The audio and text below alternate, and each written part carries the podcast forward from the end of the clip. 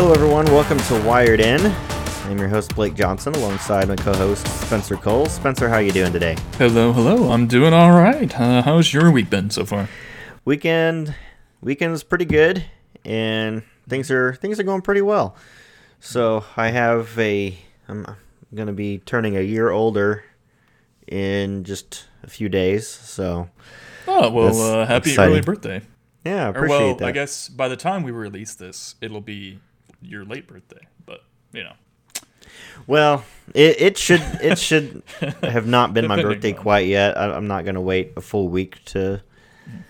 put it out, but yeah, it it'll have who been. knows? It'll be a mystery. We'll see.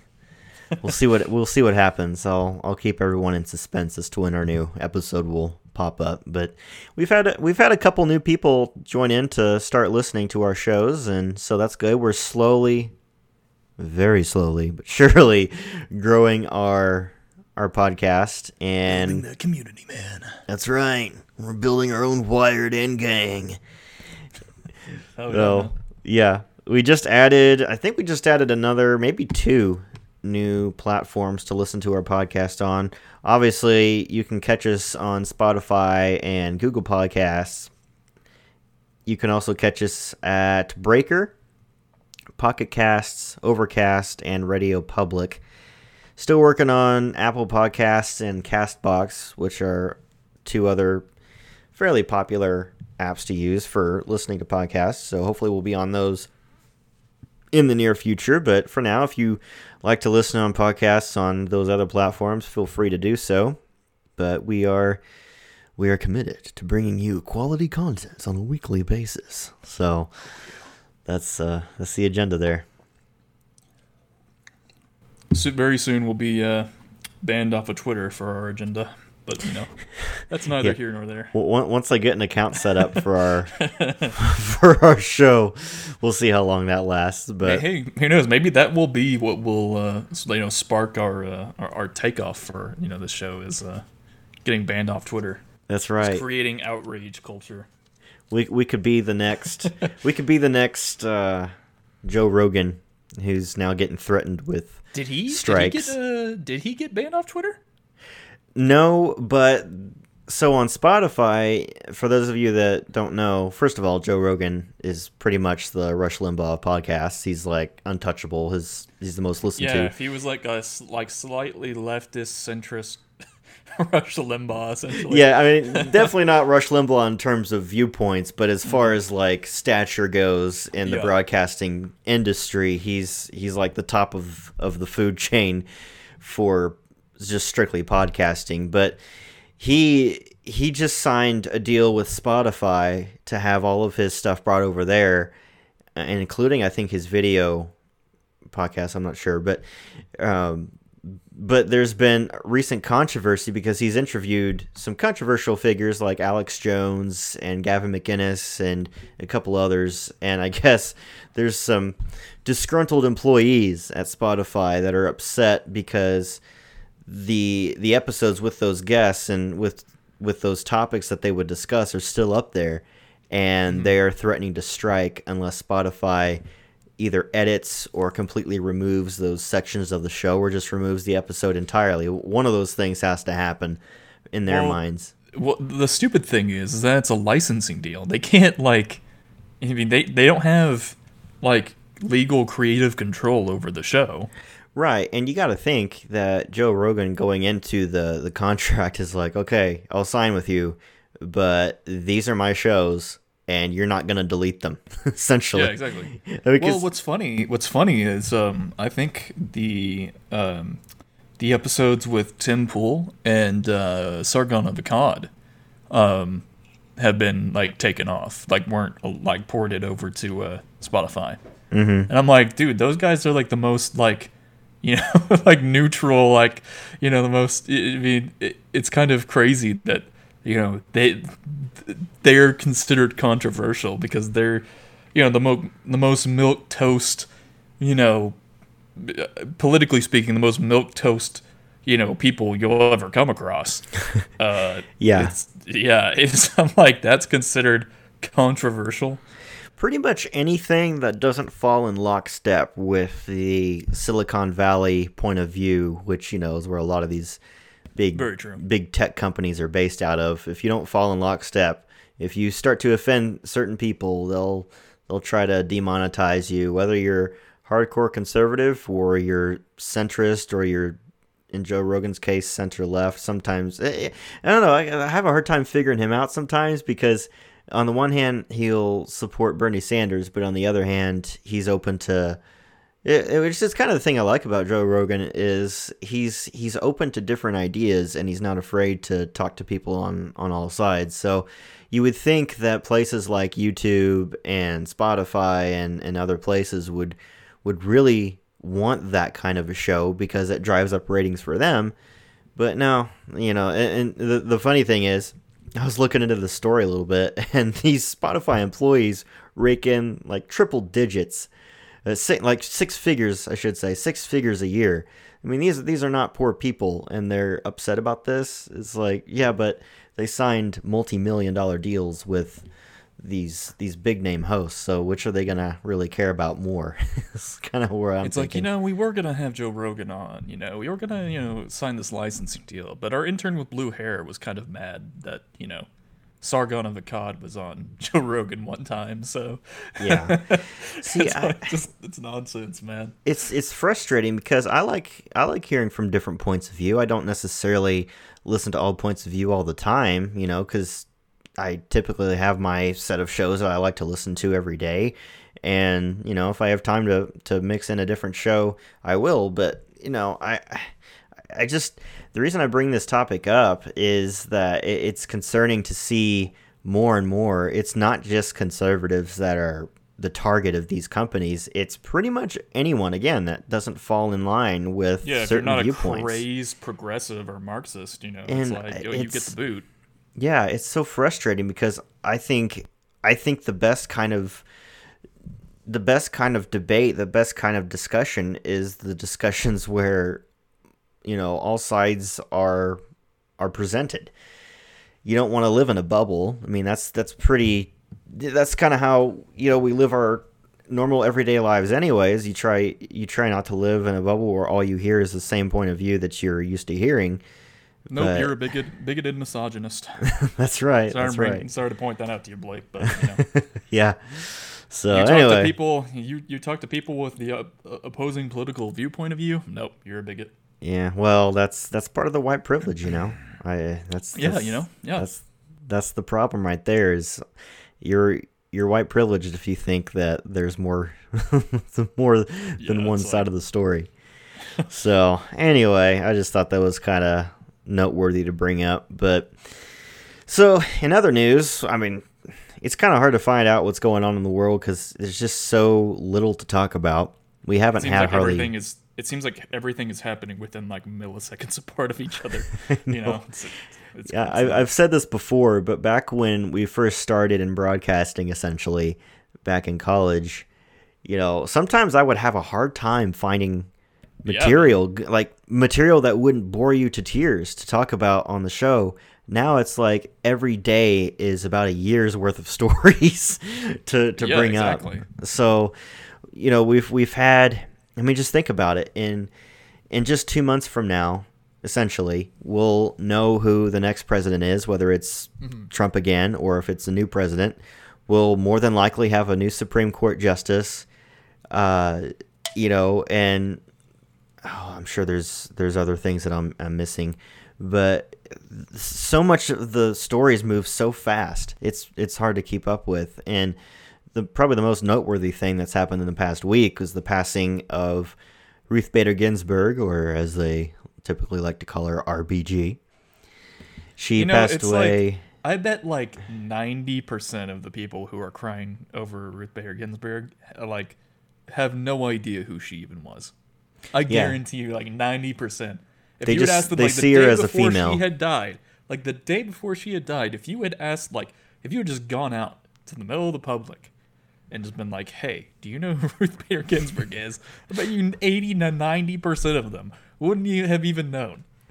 yeah, and and the ones that would have known were like, oh, she's a liberal, she's a woman, and she stands up for abortion and stuff like that. And yay, go RBG! she's pro woman, pro choice, pro all this and that. And you know, when you really dig deep into what she what she stood for and her her point of view, boy, I I don't see her as a real champion for for women. It's my opinion, but I don't see her as some great. You know, obviously, I think it's a, a good thing for you know a woman to be on the Supreme Court and to be in public office. Certainly, have no issue with that. I just don't think she was the best one to put there. oh yeah, no, I I agree. I mean, like granted, this could just be us and our male privilege. Our white, our white privilege, our sexism, uh, Spencer. yeah, or just our misogyny. But uh, but like, it's just ridiculous to me that all these people are just going around, you know, acting like she was just this holy patron saint simply because she had a vagina. She was Mother Teresa, Court. Spencer. It's just like, dude, like I had read, I had read up on her after her passing, and like just the stuff that I had read, how anyone can come away with the conclusion that she was like a competent or, um, you know, you know, this, you know, pioneer when it comes to, you know, but like when it comes to Supreme Court justices, like it just. It kind of blows me away because you know there were I- had read where she had made multiple statements and um, about how she was very pro population control, and of course I'm um, very much uh, a pro lifer. You know, I don't. I'm not a. Uh, the only time. Uh, I, oh I- my goodness! You just want women to die in the back alleys. That's that's all you want. my misogyny, but uh, but uh, I mean, like, no, I mean, real, you know, realistically speaking, the only time I'm, you know, ever for it for the most part is, uh, you know, the only time I'm ever really for it is when, uh, the life of the child complicates, or you know, like basically puts the life of the mother at risk. At that point, I think the mother has a choice. Then, um, although I think that's actually like I don't I, I- think that's kind of like a, uh, an outlier to the problem itself because I think there is a law actually that um, allows women to make that choice if the if the life of the baby is going to risk the life of the mother um, due to health complications and whatnot. Um, but yeah, no, she. But with Ruth Bader Ginsburg, she was she was very hardcore. Um, I mean, just uh, down to just if a woman wants an abortion for any specific reason, it's like boom, there you go. And I I, I don't think we should set that standard, but I just It's a little extreme, you know. yeah, and uh, I think I think you had pointed this out to me. Um, she had made a statement about how she would base a lot of her court rulings and decisions off of uh, previous court cases in other countries.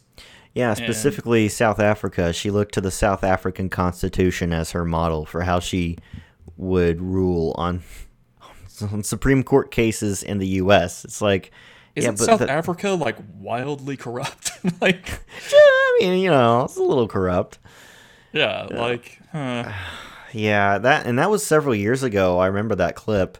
I'd have to go back and find it, but yeah, it- to me, you know, if you're going to be on the Supreme Court, you're not ruling based off of other countries' models. You know, you're not you're not there to input your own personal viewpoints, even if you like the constitutions from other countries and you think we should bring that into our country, that's what the Senate is for. That's what the legislative body is for to make to make laws, to be, to make amendments and and that kind of thing.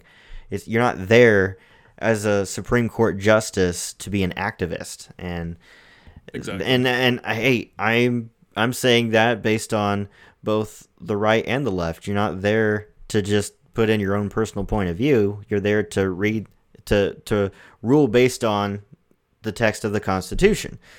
And that's that kind of that kind of goes into our discussion on on a different part of this is Spencer you'd put out a Facebook post on your own on your own personal page very talking yeah very very controversial. And you know I, I don't happen to share uh, the viewpoint per se but i think it's still an interesting one. And i do think it, it's definitely worth discussion as opposed to just you know, just accepting, oh, this is the way it's always been, and not even trying to think of a better way. But Yeah. you you had you had talked about the idea of whether or not presidents should even be able to nominate Supreme Court justices, right?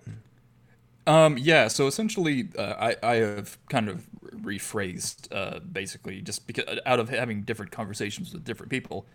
Um, but essentially, the more so what I've come more so come away with now is that I I just think having the president uh, possess like having the president possess the sole authority to nominate Supreme Court justices, I just think creates a lot of issues. I think if we have something exist within the executive branch, like per se, you know, you have like the president and the Department of Justice and maybe another position. I don't know what that position would be, but uh, if you had multiples of positions that were, um, you know, capable of nominating Supreme Court justices, then at that point you, you're not all the power isn't consolidated to one singular person.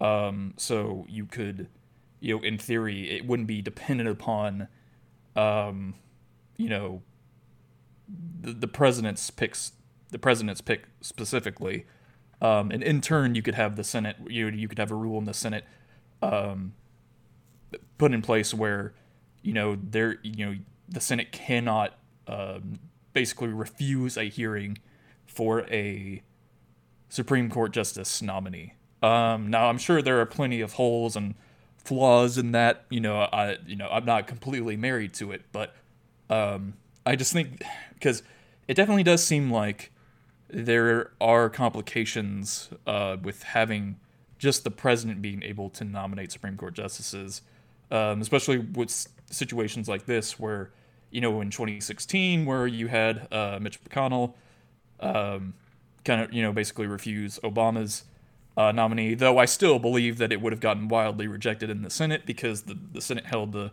Republican majority.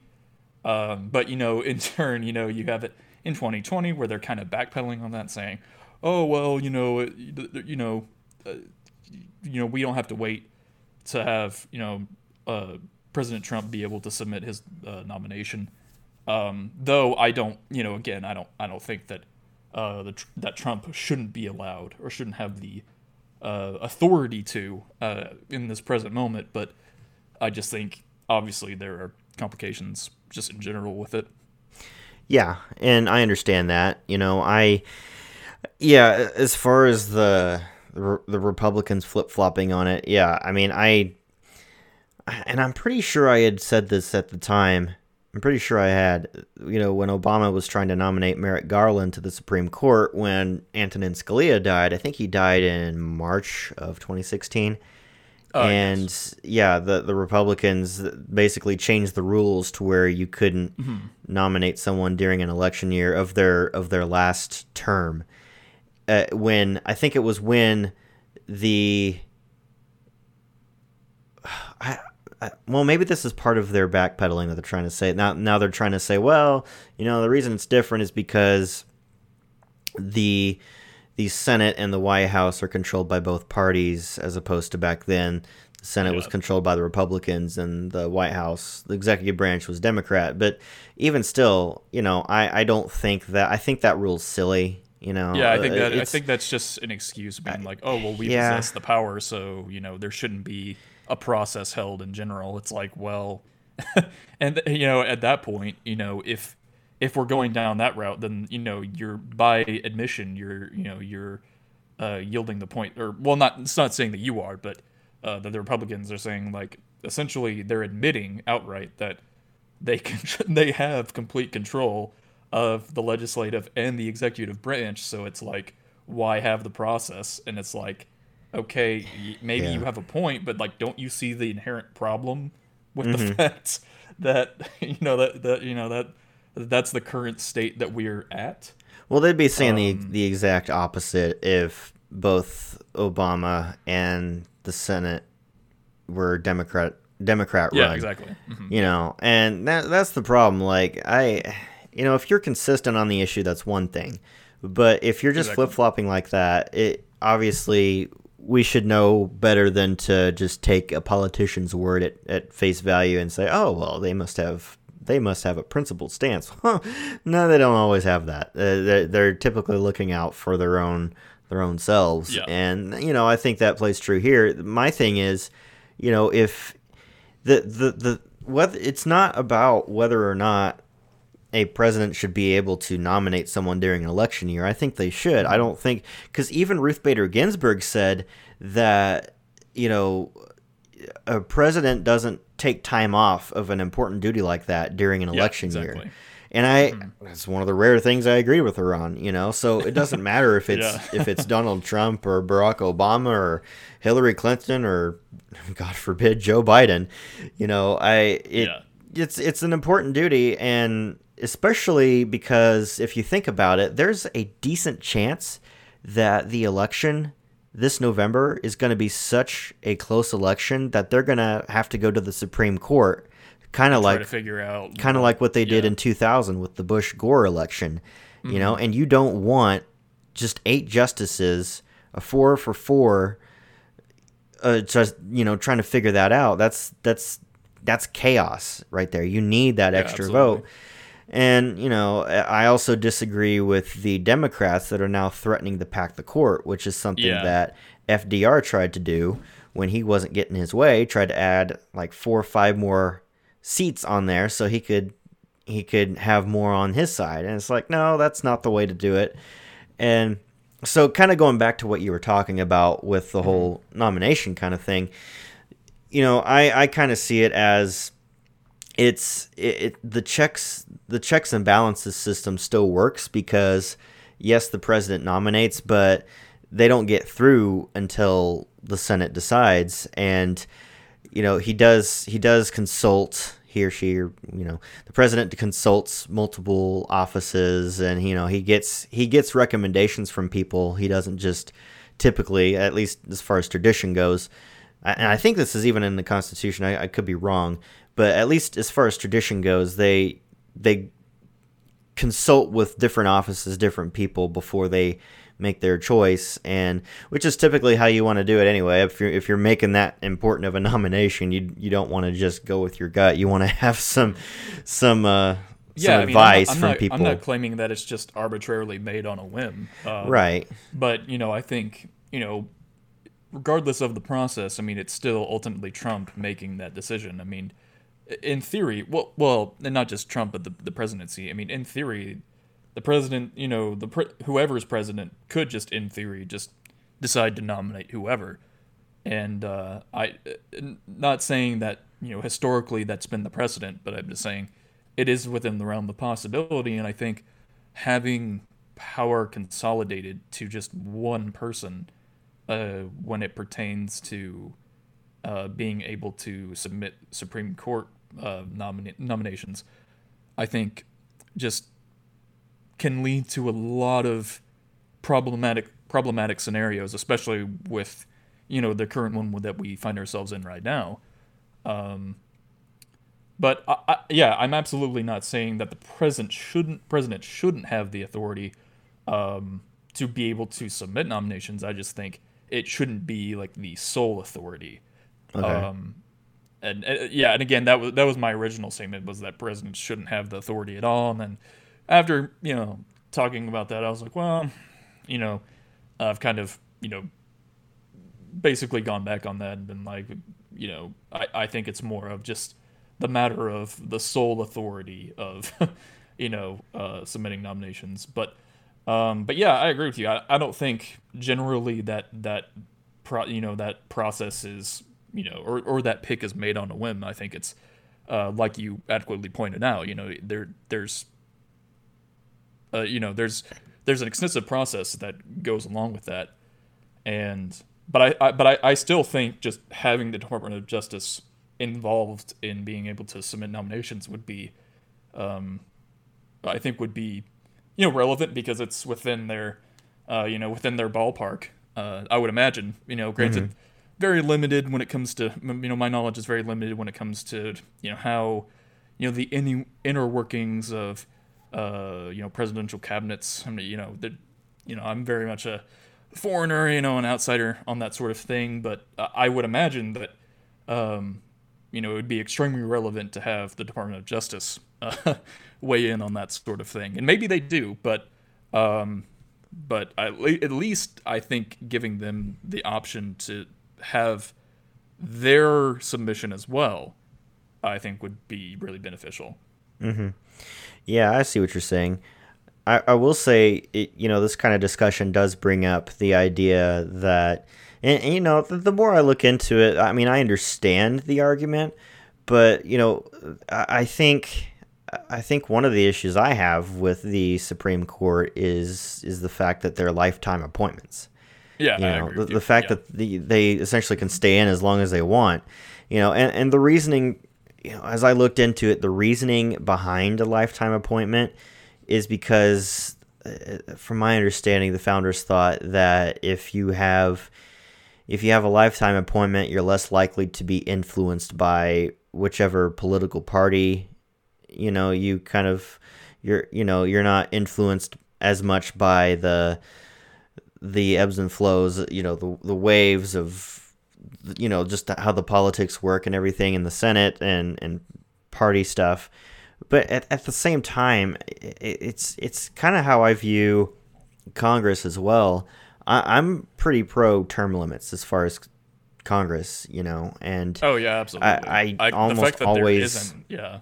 I almost always get pushback from somebody whenever I mention it because the you know the typical argument is well we, we have we have term limits for Congress. It's called elections.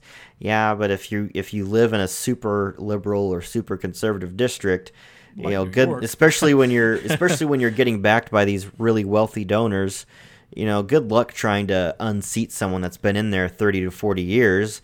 You know, there's a reason why Mitch McConnell and Chuck Schumer and Nancy Pelosi, Joe Biden have been in in in public office for decades because you know they they even when there is a challenger they're not going to get support because they're yeah. not they're not the top of the food chain so really to me you know you don't have to necessarily make it as exactly the same as the president's term limits but there should be some kind of limit to how long you can serve because see the way the fa- the founders didn't view they didn't view serving in politics as something to get rich off of, you know. Yeah. you know, if if they if they were around today and they saw that you were making like six figures and you were in Congress or the Senate, I mean, that that would be pretty ridiculous to them, I'm I'm pretty sure, but they viewed it as something that you did out of necessity, not necessarily because it was your dream dream career choice, but we've now turned it into this thing where it's it's this whole this whole structure, this whole new world of people just you know making it rich, and that that to me it plays into the longer you're in Washington, the less likely likely you are to do what you originally came there to do, and that's to represent the people. Because if you're in there for so long, I mean, how much do you really care about what the people want if you're filthy rich? you know what I mean? Yeah, exactly. So well, that's and, that's uh, that's kind of my issue with the Supreme Court. I, and I think also just uh, you know, I think also it plays a lot with how I don't think they probably would have expected how how much cities have expanded and grown over the you know the the past you know couple centuries. you know when uh you know when you know when drafting all this.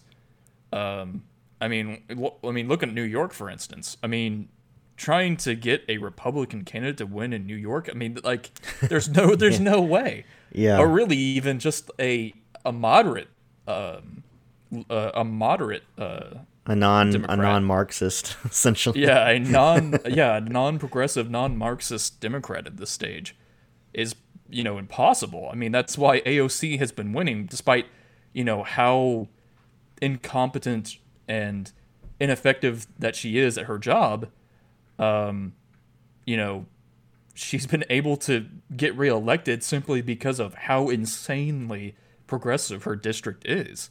Well, and, and how New York is in, in general too.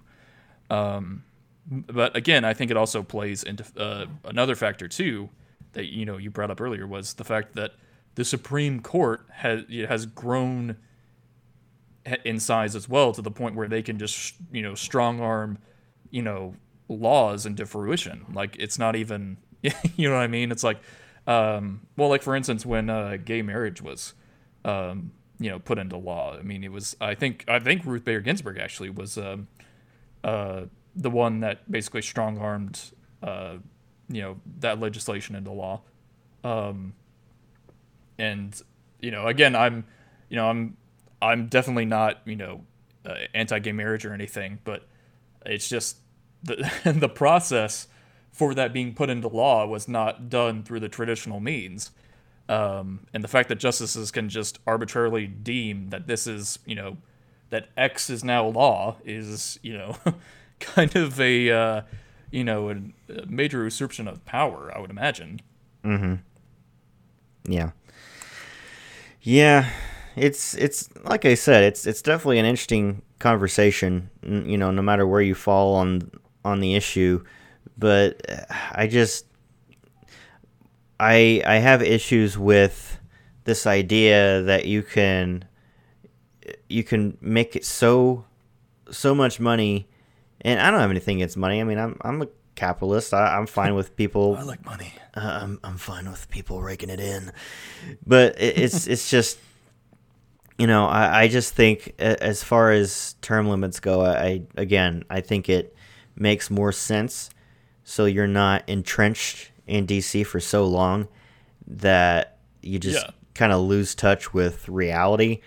And I, I mean, I, I, do think it plays into how how the government functions if if you've got people in there that are losing touch with the, the people that put them in the office in the first place you know you, yeah, you want you want to make laws that are going to work the best for the people that you represent so i just think it plays better into that role but um, let's go ahead and switch topics completely here. I, I, know you've I know you've been focusing on this topic a decent amount. You actually did a video on this on your YouTube channel, going off script, talking about uh, Microsoft buying ZeniMax Media, which is the parent company of Bethesda, and they bought it for seven point five billion dollars. Which first thing I thought of when I heard that was like, dang George Lucas, what were you thinking? You let Disney buy your empire for four billion, and they buy a games game studio for seven point five billion dollars.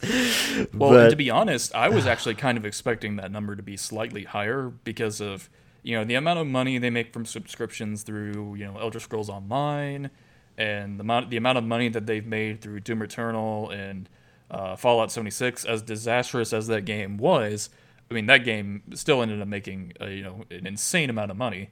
Um, you know, not to mention you know their Fallout First you know subscription that is basically you're essentially paying for uh, base features that were originally in the game but now not in the game, uh, and you still have suckers that are still paying money for that.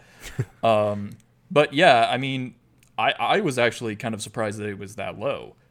Um, however even still, I think that this is a powerhouse move from Microsoft because they've essentially been uh, within the gaming industry, you know, over the past, you know, I'd say the past decade now, uh, you know, depending on your perspective of it, um, you know, they've been drastically losing in the console war with Sony. And that's not me being, you know, a, a console fanboy. That's not me being, you know trying to stoke the flames. I, I'm, not in I'm the talking... pocket for Sony per se. Per se. Yeah, exactly. I don't know there, how much there, money there you're getting from Sony. There are plenty of things I have. Yeah, I, yeah. I wish I was getting money from Sony. But, uh, That's right. That's where you're breaking but, it in. Um, but no, I think uh, trust me, there are plenty of things that Sony is doing wrong on their end, especially with their console pre-orders. But uh, oh, I heard that but, one well. Uh, yeah, yeah, I know, right?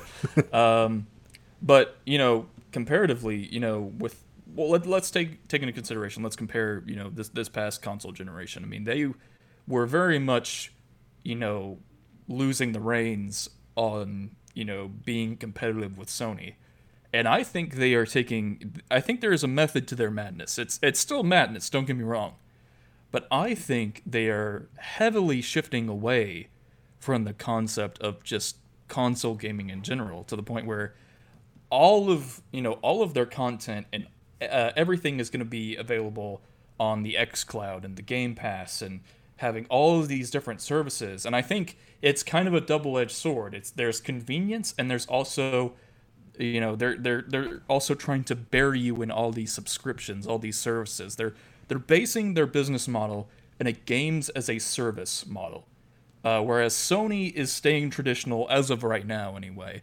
Um, you know, developing consoles, you know, producing exclusive content, um, you know, just just staying true to that to that typical that traditional business model. But with them buying Bethesda, uh, that's colossally huge because now everything because it's not just Bethesda games, it's also Arkane Studios, it's also id Software, it's also, um, gosh, I wish I could remember. I can't remember if I said Arkane or not, but yeah, you um, did. Po- uh, but point being, uh, there there's multiple studios under the the ZeniMax Bethesda name. that like, yeah, essentially now, I mean, they they have all these titles like you know Doom Eternal and um, Skyrim, you know, Dishonored, yeah, Skyrim, Dishonored, Fallout, um, Fallout, yeah, absolutely. So all those titles are essentially going to be under the the Xbox umbrella, mm-hmm. and that also because Xbox also owns Obsidian, that would uh, potentially allow them to create more, you know, more content like Fallout New Vegas, and kind of more expand on that um, story aspect of Fallout as well, which I think would be a, a huge move for them. Mm-hmm. Um, so I think, again, I I think Xbox has kind of checked out. I think they're just like, okay, you know, we didn't win this console war, but we don't have to because now we're taking everything that we have and we're going to be shifting it into convenience and a subscription uh at like a subscription service aspect. Yeah, and we we touched on this I think in our last episode or one mm-hmm. of one of our last episodes where we talked about how it seems like Microsoft is heading in this direction.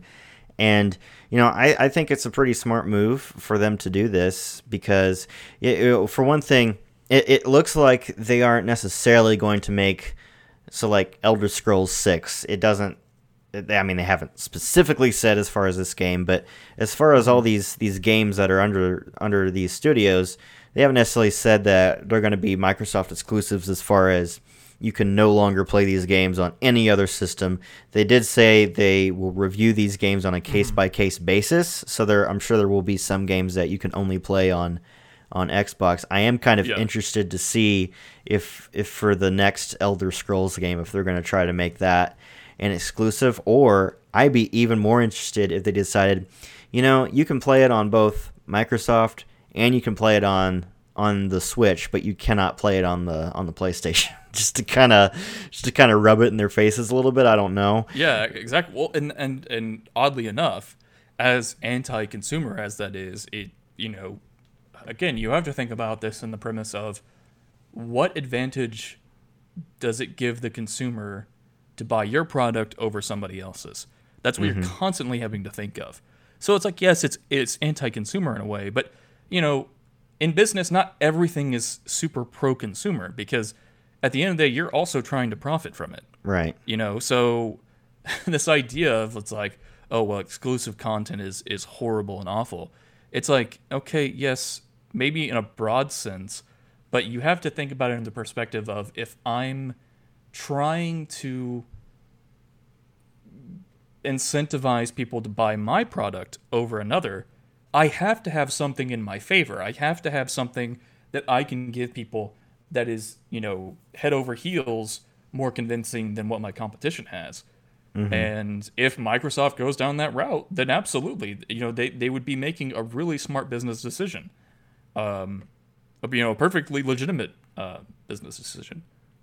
Yeah, and you know, I yeah, I, the thing is, I'm not necessarily on one side or the other as far as you know. I, am used to Xbox. I've I had a PlayStation 2 way back in the day. Excuse me, but I've I've mostly had Xbox or Nintendo. But at the same time, I mean, I, I said this on one of our recent shows. I'm more than likely if whenever I do decide to upgrade, I'll probably upgrade to a PS5 just because I, I like the exclusives they have on there, and plus they play all the the PS4 games, so might might want to do that yeah. too. But you know, I I still want, and I'm sure you feel the same way. I still want Xbox to succeed because if if if they succeed, yeah, exactly. especially with exclusives, and mm-hmm. if they start working better at making games that people really want to buy and not just you know even even if you can still play it on PC, you know if they would just make make more games that people really want to play, I think that's good for everyone because I like playing video games and I like mm-hmm. games that are, you know, fun to play. But if if PlayStation is offering me me things that I want to play more, kind of like what you were just talking about, I'm more than mm-hmm. likely to go over there. And yeah, it it helps me as far as oh now I can play these games, but it also helps Sony because they're profiting off of the money I give them. So yeah, and you know, realistically speaking, and this was something that I was really surprised with was the fact that Microsoft, um, with I think with Ghostwire Tokyo and another uh, Bethesda title, um, essentially they were going to be timed, you know, Sony exclusives. You know, they were going to be, you know, uh, exclusive releases, um, or uh, you know, at the very least timed to where you know it would it would later come to other platforms. And as far as you know, Phil Spencer said, you know, he said that you know they're still going to honor those agreements. Mm-hmm. And I thought yeah. that was interesting because then that that really shows me that they don't really give a damn about um, exclusivity, and I think th- there are some pros with that, but uh, I think in long term though, especially with how poorly Microsoft has um, overseen a lot of their first party projects, like Scalebound and Crackdown 3 and Fable Legends, and uh, there were a few others as well. Um, I mean, yeah, there there were a lot of issues with Microsoft overseeing things.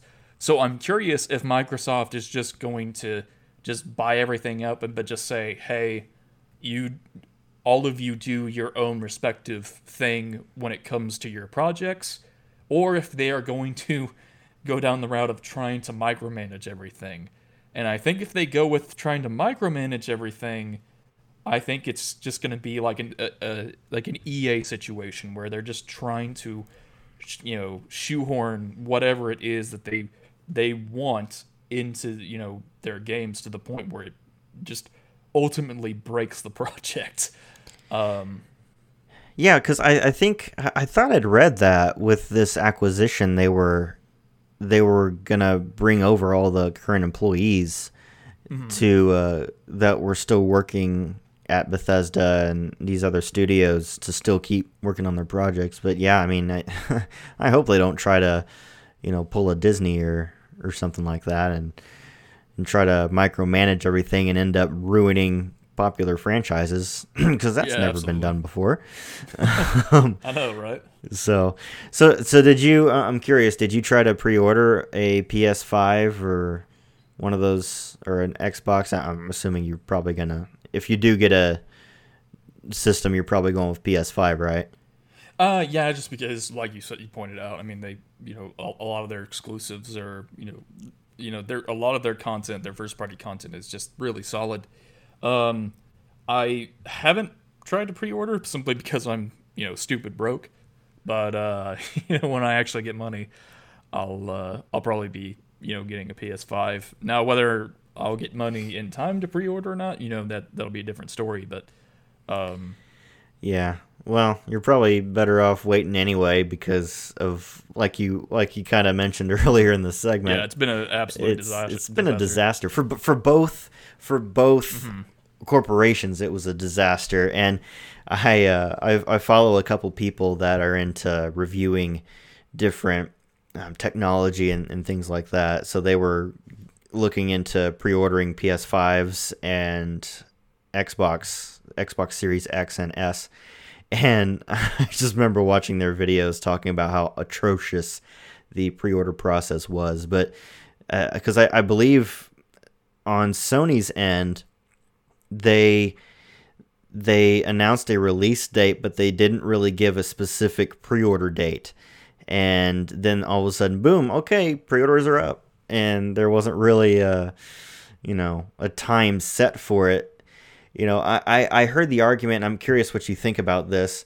uh, even though it was still a disaster and they could have done other things better, as far as surprising people with when the pre-order was, I heard the argument that it was actually not a bad thing because, for one thing, I guess a constant problem in these situations is whenever a new piece of hardware or something comes out like this, you'll have these scalpers that want to, you know, buy up everything and then sell them online mm-hmm. for yep. like triple the price.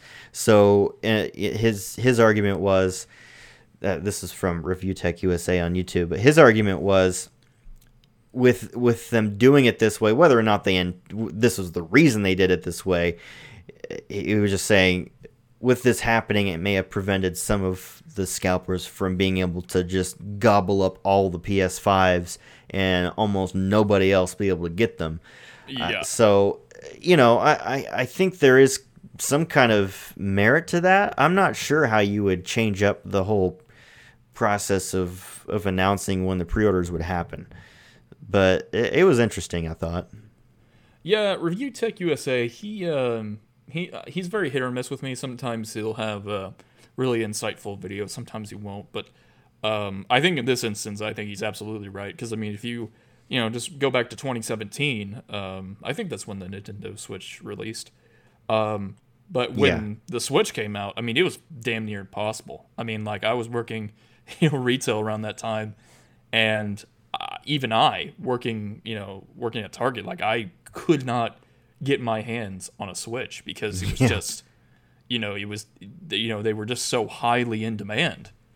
Um, yeah, so, um, I think in this instance of preventing scalpers from buying them up and then selling them for like a thousand bucks, you know, it's just kind of, you know, I, I think it's oddly enough, I think it's kind of the you know, a, one of you know a better move, you know, in, in the long term.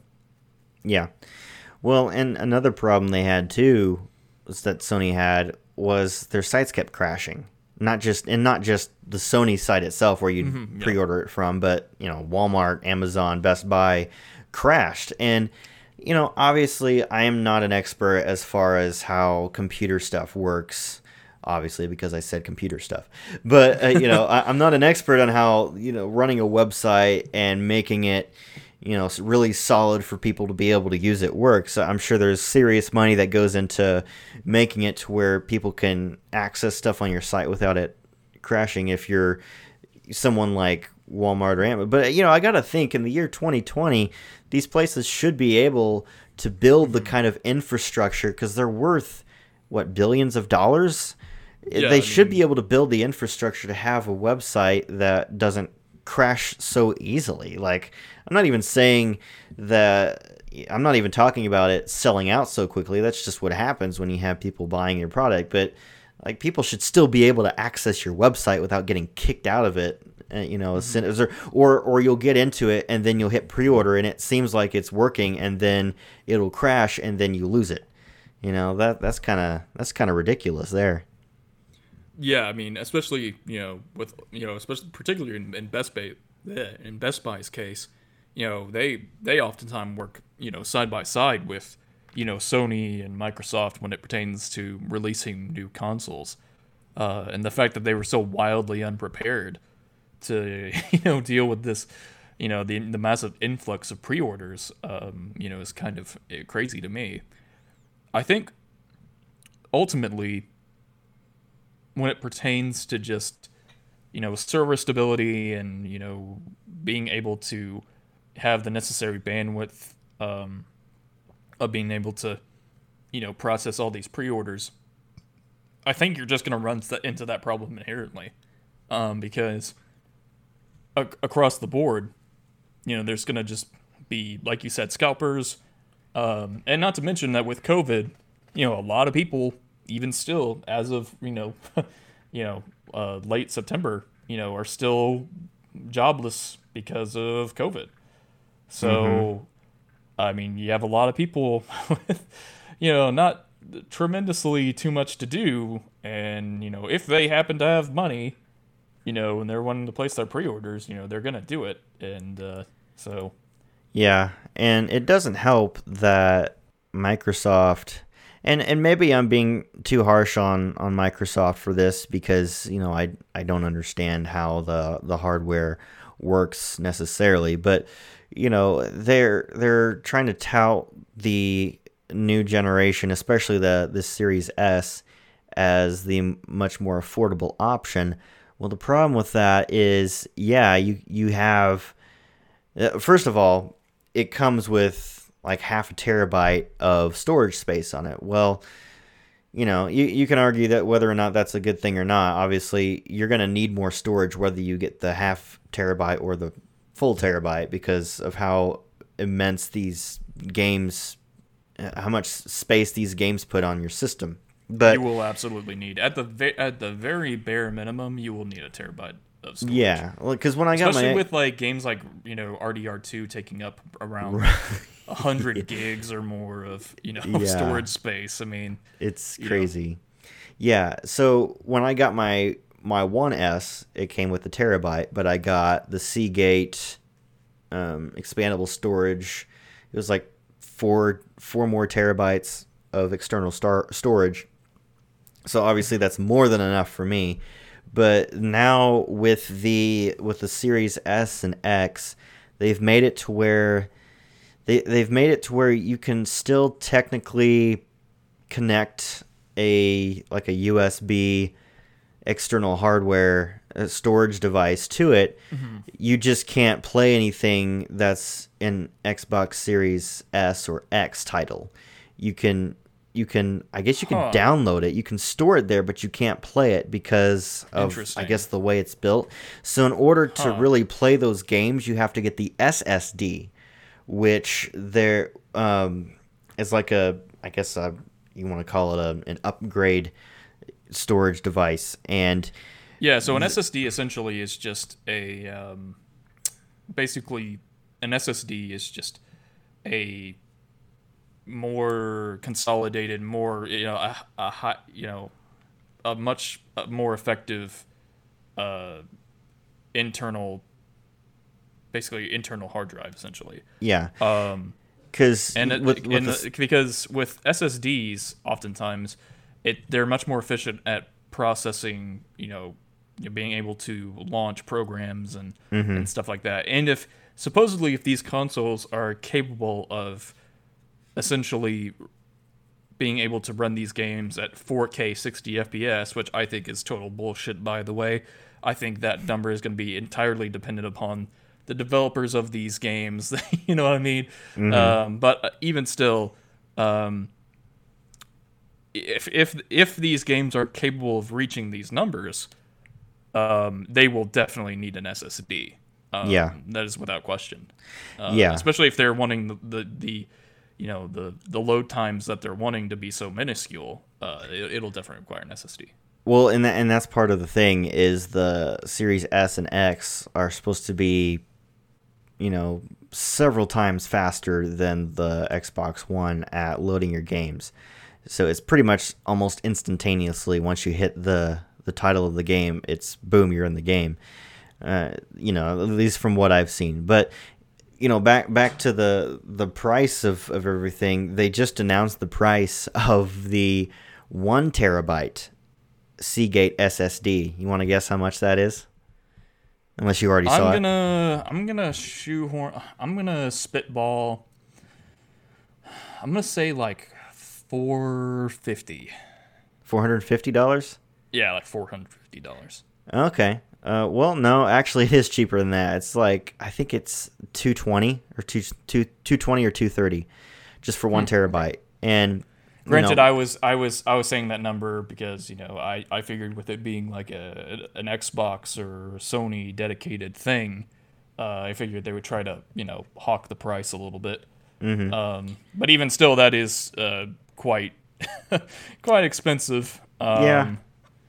Yeah, because when I got my four terabyte, and again, I know it's it's it's not the same as an SSD, but still, the four terabyte storage for the Xbox One, it it was it was like a hundred dollars cheaper than that when I got it, and so you know, I- just think that if you're going out and buying if you're going out and buying a $300 console, if you're wanting to get the more affordable Series S, if you're paying another $220 on top of that for just one more terabyte of storage, you're essentially paying for a Series X.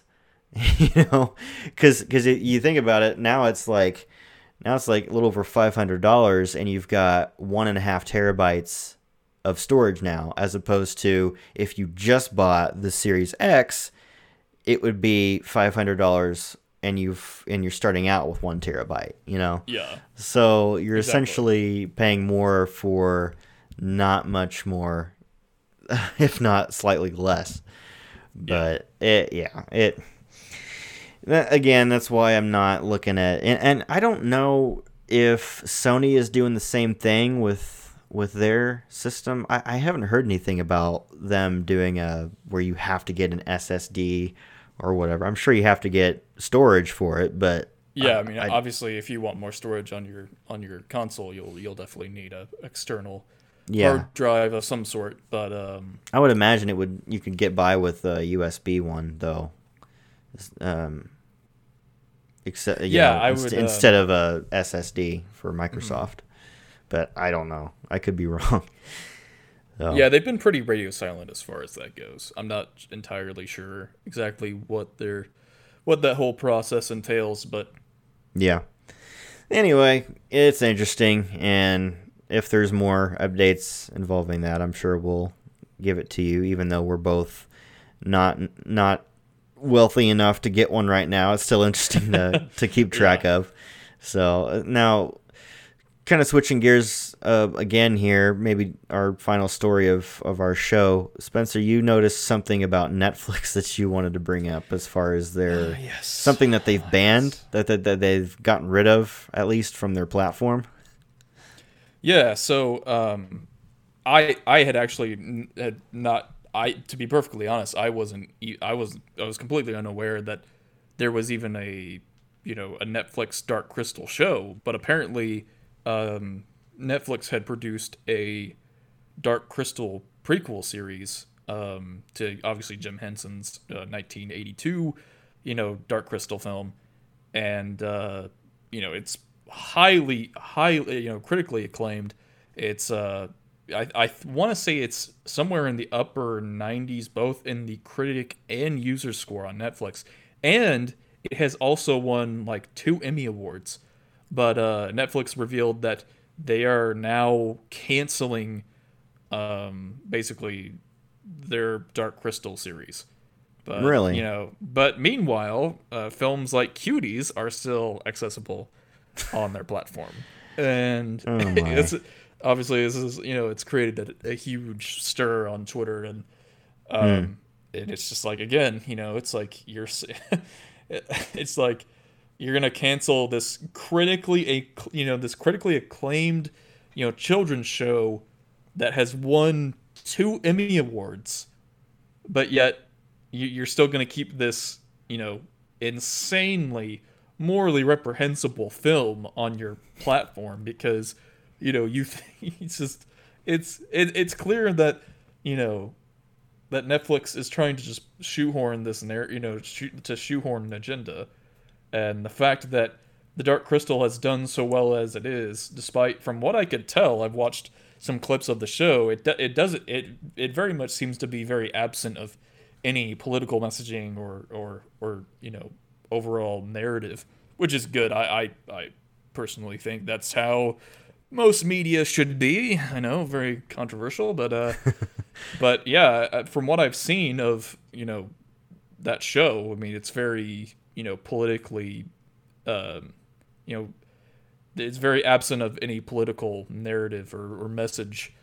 Um, and it, it- and it's and it's evident that it that it drives Netflix up the wall because they want films like Cuties to be critically acclaimed, and yet yet here it is. I, I actually we'll go ahead and take a look at the Cuties Rotten Tomatoes score and compare it between the two.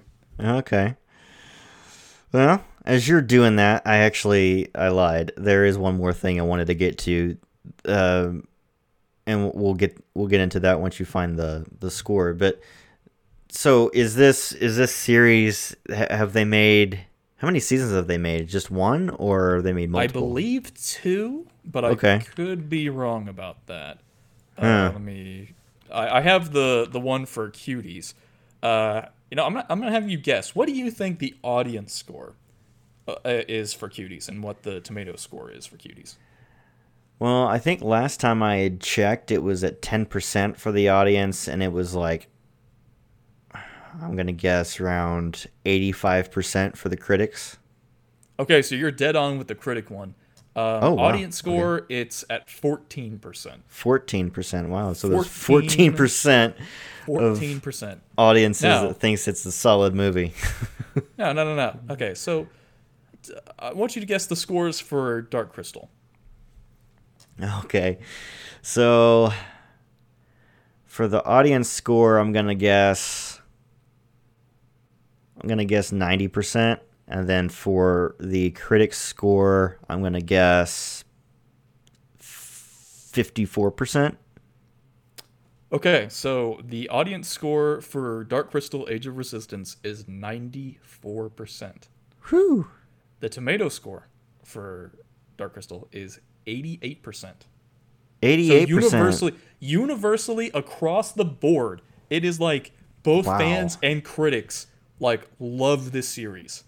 See, that's that's crazy because usually, if if it's universally loved, that's what keeps the show going. So I why know, would you right? why would you want to cancel something that's successful? It's because the, it's because Netflix is politically driven. They are trying to make films like Cuties. Uh, you know, they are trying to push films like Cuties into the cultural norm and be, you know, both critically acclaimed, you know, acro- you know, across the board on multiple websites like this. Um, And yeah, I mean, it's it's so obvious that they they are trying to, you know, push this on you know onto their respective audiences Wow. and uh, of course obviously it's not working because generally when you try to shoehorn in these crazy ideologies into your shows you know the the, the majority that doesn't adhere to that will push against it mm-hmm. it's just it's nuts to me man Uh, how it, like how these people aren't self-aware of this it's just it's mind-boggling It is. It is. And you reminded me actually of a story that I originally wanted to bring up and then I forgot until you started talking about this and it suddenly dawned on me, "Oh my gosh, I wanted to bring this up." And it fits perfectly into what you're talking about. So, speaking of shows that have gotten canceled, actually this is more of a reverse example of of something getting canceled. But this this show got canceled for kind of in my opinion, the opposite reason that um that th- that your that your show that you just talked about got canceled, and it, it just it just makes me chuckle. So the the CW's Arrowverse, which is it's on the network CW, it's got shows like The Flash, Legends of Tomorrow, Supergirl. It had Arrow on there, hence why it was called the Arrowverse. But Arrow just ended earlier this year, so that's no longer a thing. But they they just ended a new show. There's now going to be one less CW superhero on their network, and it's Supergirl. So did you did you hear about this, Spencer? I I had heard vaguely about it. I can't say that I'm entirely surprised. I mean, uh, I don't know. I, like, See- the C. It's I mean it's the CW. Like, uh, I will say Arrow wasn't bad per se, but I I personally just gonna get into it. But uh, but I will say the rest of the CW shows like Batwoman and Supergirl and you know shit like that. It's like it. Uh, yeah. It, it's the CW. What what can you expect? it's pretty much all you have to say. It's the CW. Well, yeah. So, you know, th- this got canceled because it did pretty much the opposite of the Netflix show, as opposed to not wanting, eh, at least as far as we're aware, jamming through political agendas. Supergirl did pretty much the exact opposite, and it made it show almost entirely about political agendas, and I know you and the audience are going to be super shocked to hear that most of those agendas are left wing agendas. I know that I, am not trying to, you know, break too much news. You know, oh my gosh, Blake, be careful. You know, I'm, I wasn't ready for that. But no, it's it's a pretty yeah. left wing show, and I will say, I remember when this show came out, and originally it was on CBS, I believe, and then mm-hmm. after the first season, they made a deal and moved it to the CW to be part of the Arrowverse. And you know, the first season I thought was mostly boring through the first half of it, but second half of it I thought was great. And I was really getting into the show, and I even liked the first couple of episodes of season 2. But then just like I don't know, 3 or 4 episodes into season 2, they really started to drive in their left-wing agenda by having the the sister of the main character come out as gay and her trying to find her her true self and find her lover. And they've they focused most of season 2 uh, that was like one of the main plots of season 2 was her coming out and finding a, a lover and and stuff like that. And you know that that alone was just annoying me because it's like really? Why why does this need to be a big deal on a show? Can i this is a superhero show that's why i'm watching this. And then it just kept going on and on making you know wisecrack jokes about how dumb george w. Bush is and how dumb conservatives are and how amazing and great liberals are all the kind of stuff. And it just got worse and worse with each season. And i was checking uh, i was checking You're the ratings you're meaning to tell me that you don't appreciate being virtue signaled to about how horrible of a person you are? No, I really don't. You know, uh, you know, it, it's like with sports or with TV shows. I, I, I don't mind. See, here's the thing. I actually don't mind shows that present opinions that I don't even necessarily agree with. I just don't like it when it's so forcefully spoon fed into you that it just, you know, that's not what the show is there for. If if the show is meant to be about superheroes, then I want to see it be primarily about superhero stuff. And I, you know, I don't need all this other agenda stuff. Even if I agree with it, I, I don't need that to be all that's in there. And you know, I was looking at the ratings for the past few seasons, and I think it originally started out with about four million viewers, and then I think the latest ratings I'd seen was around five to six hundred thousand viewers on average for each episode of season five that they just finished. Wow. I mean, so it just it tanked, and that's a big part of why the show canceled. Now, yeah, obviously six seasons. That's you know that's noteworthy. Not I mean you know a lot of shows don't make it that far, so you know it it, it deserves some credit, but at the same time, I mean, you can't say that it's going out on a, on a super high note because oh it just did so well with audiences. It really didn't. it really didn't do so great. Um, so yeah, I, I thought that was kind of interesting. So they're they're filming their upcoming sixth season right now, and it's going to be twenty episodes, and yeah, it's it's supposed to finish out in at some point next year. But they just I don't know if you saw this, but they just announced they either just announced or they just showed the reveal of what the new actress is that's I playing Batwoman. and yeah, it's just like oh, okay, yeah, this will.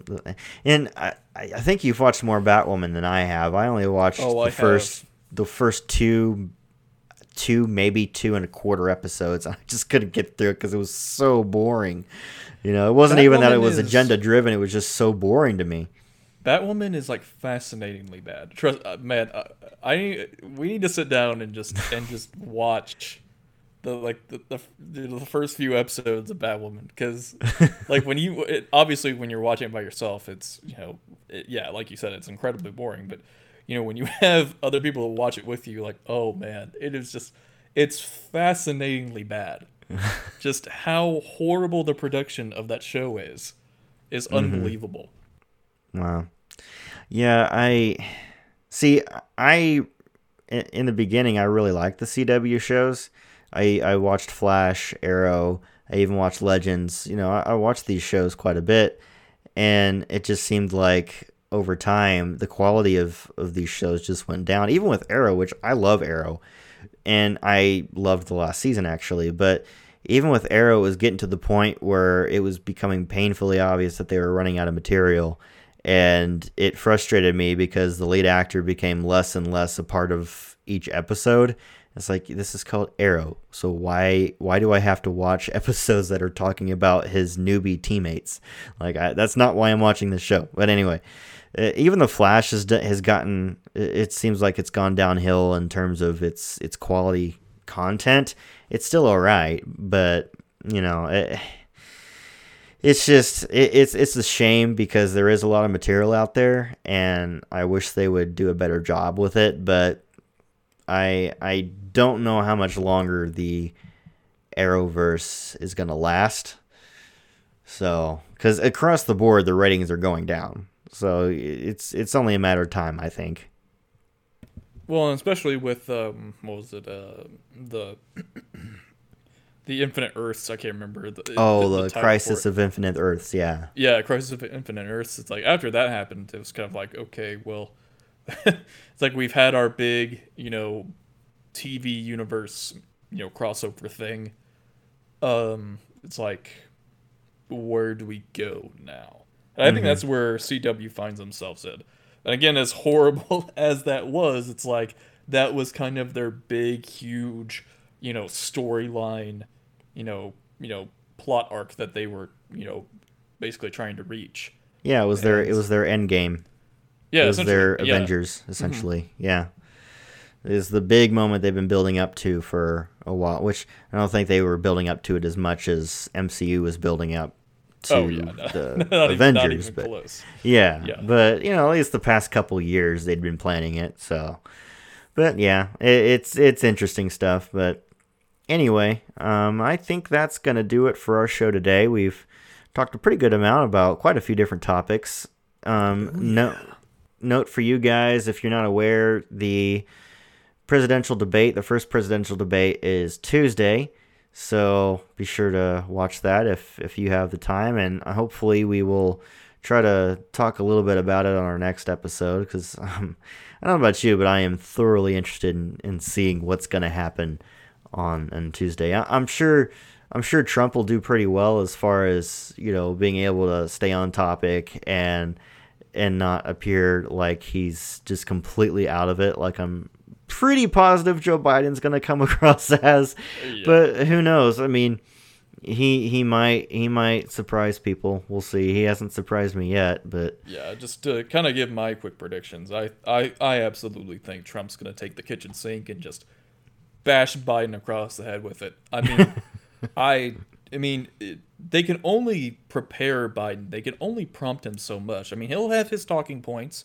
You know, he'll be prompted to, you know, give you know whatever you know sentence or you know you know rebuttal that's needed but again i think in the grand context of the the potential for there to be a actual legitimate debate between Trump and Biden i mean i i just don't think it's going to even be close i think i think biden is just from my observations of him i just don't think he ha- is the the confrontational type. I don't think he has what it takes to you know you know when it comes to actually uh you know getting down in the trenches and you know butting heads with Trump. I I just don't see it in Biden at all. Yeah, and the thing is, you know, he's he's okay. He was better, but he's he's mm-hmm. okay mm-hmm. at reading from a teleprompter but you're not going to have a teleprompter in that debate. It's it's you, your notes, and your opponent. That's it. And you know, obviously, you have yeah. the moderator asking the questions, but you know, it, it, you you can't you can't script it near as much as you can say a, a convention speech. So well, and I'm sure, and I'm sure CNN will be lobbing Biden all sorts of softball questions, and meanwhile, Trump will be getting, you know, actual legitimate uh, questions thrown mm-hmm. his way. Yeah. Um, yeah. And, you know, I, I think one of Joe Biden's biggest problems is, especially if you bring up something like Hunter Biden, which there's been more controversy surrounding Hunter Biden. If you bring up, I mean, and just really any topic, if you really press hard against on against Biden, he tends to lose his cool. You know, Yeah. we, we've seen it before with him threatening his own supporters when they challenge him on something and saying, Yeah, "Oh, you you want to let's go do push-ups." You know, it's just Mm-hmm. I, I and and you know, and we've seen it before. Trump is not going to hold back. I mean, he may. I'm hoping he doesn't be too aggressive against him to where Biden looks like the sympathetic figure, but Trump is not going to take it easy on him. He's he's going to go after him on on things like that. And if Biden lets it get under his skin, I think it's going to really do badly for him. So that that's kind of my prediction too, if you will, of, of what's going to happen on Tuesday. But regardless, I think it's going to be quite entertaining, and I Yeah, am definitely. I am very interested in seeing how that's going to go. So anyway. Uh, make sure you watch that, and we will talk about some of it, I'm sure, on our next episode. But until then, be sure to listen to our podcasts again on platforms like Spotify, Google Podcasts, uh, Breaker, Overcast, Pocket Cast, pretty much anywhere you find your your podcast. We'll be adding more soon. But yeah, thanks for listening, everyone. Thanks for taking time out of your day to listen to us rant about things that we care about, and we will see you back here next week. See you guys.